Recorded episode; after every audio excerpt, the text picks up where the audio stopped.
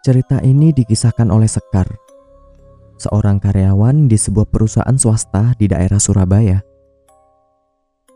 Sekar berasal dari daerah Kebumen. Ia bekerja di Surabaya sudah sekitar empat tahun. Pada hari itu, Sekar berencana untuk pindah tempat kos karena ingin mencari suasana yang baru. Sebelumnya, ia sudah mendapatkan tempat kos baru yang menurutnya lebih nyaman, dan yang terpenting, lebih murah dari harga sewa kos pada umumnya. Awalnya, ia senang dengan harga yang ditawarkan pemilik kos dan tidak menaruh kecurigaan sama sekali. Singkat cerita, agenda pindahan kosnya telah selesai dan dia sudah mulai tinggal di tempat kos yang baru.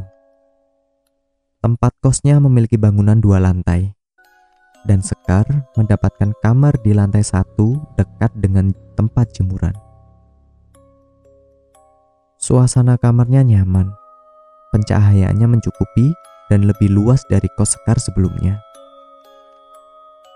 Dua hari pertama Sekar tinggal dengan nyaman dan aman. Sampai di hari ketiga, saat ia pulang kantor sekitar pukul 8 malam. Ya, memang Kebetulan di hari itu Sekar lembur dan baru pulang sekitar jam tersebut. Seperti biasa saat ia baru masuk kamar, ia beres-beres untuk bergegas mandi. Keanehan mulai terjadi saat Sekar keluar dari kamar mandi. Jaket Sekar yang awalnya digantung di belakang pintu, tiba-tiba sudah ada di atas kasur tempat tidurnya. Ia langsung merasa aneh. Karena ia sangat ingat bahwa jaket tersebut ia gantungkan di belakang pintu kamarnya. Sekar tak terlalu memikirkan kejadian itu. Ia langsung merapikan dirinya untuk bisa bergas istirahat. Jam menunjukkan pukul setengah sepuluh malam.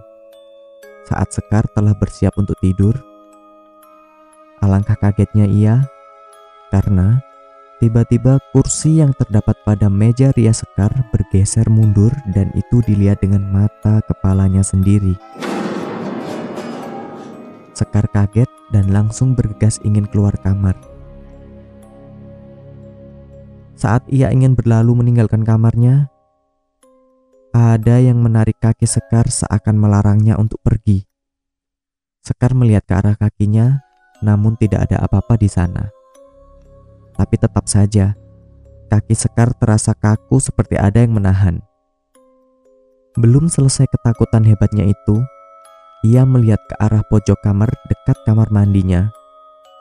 Di sana terdapat sosok perempuan yang tersenyum sinis kepadanya. Sekar pingsan dan terbangun keesokan harinya. Karena kejadian itu, ia pun memutuskan untuk pindah kos sesegera mungkin karena takut kejadian itu terulang kembali.